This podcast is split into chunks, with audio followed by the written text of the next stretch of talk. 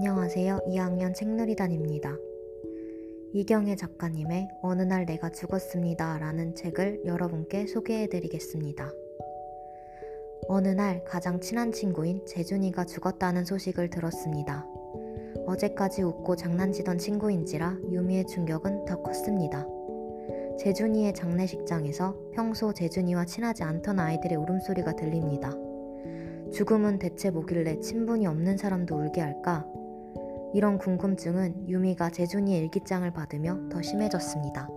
죽음이란 뭘까? 유미는 더욱 궁금해합니다. 죽음은 뭐길래 나에게서 소중한 사람을 빼앗아 갈까? 책을 읽는 내내 궁금했습니다.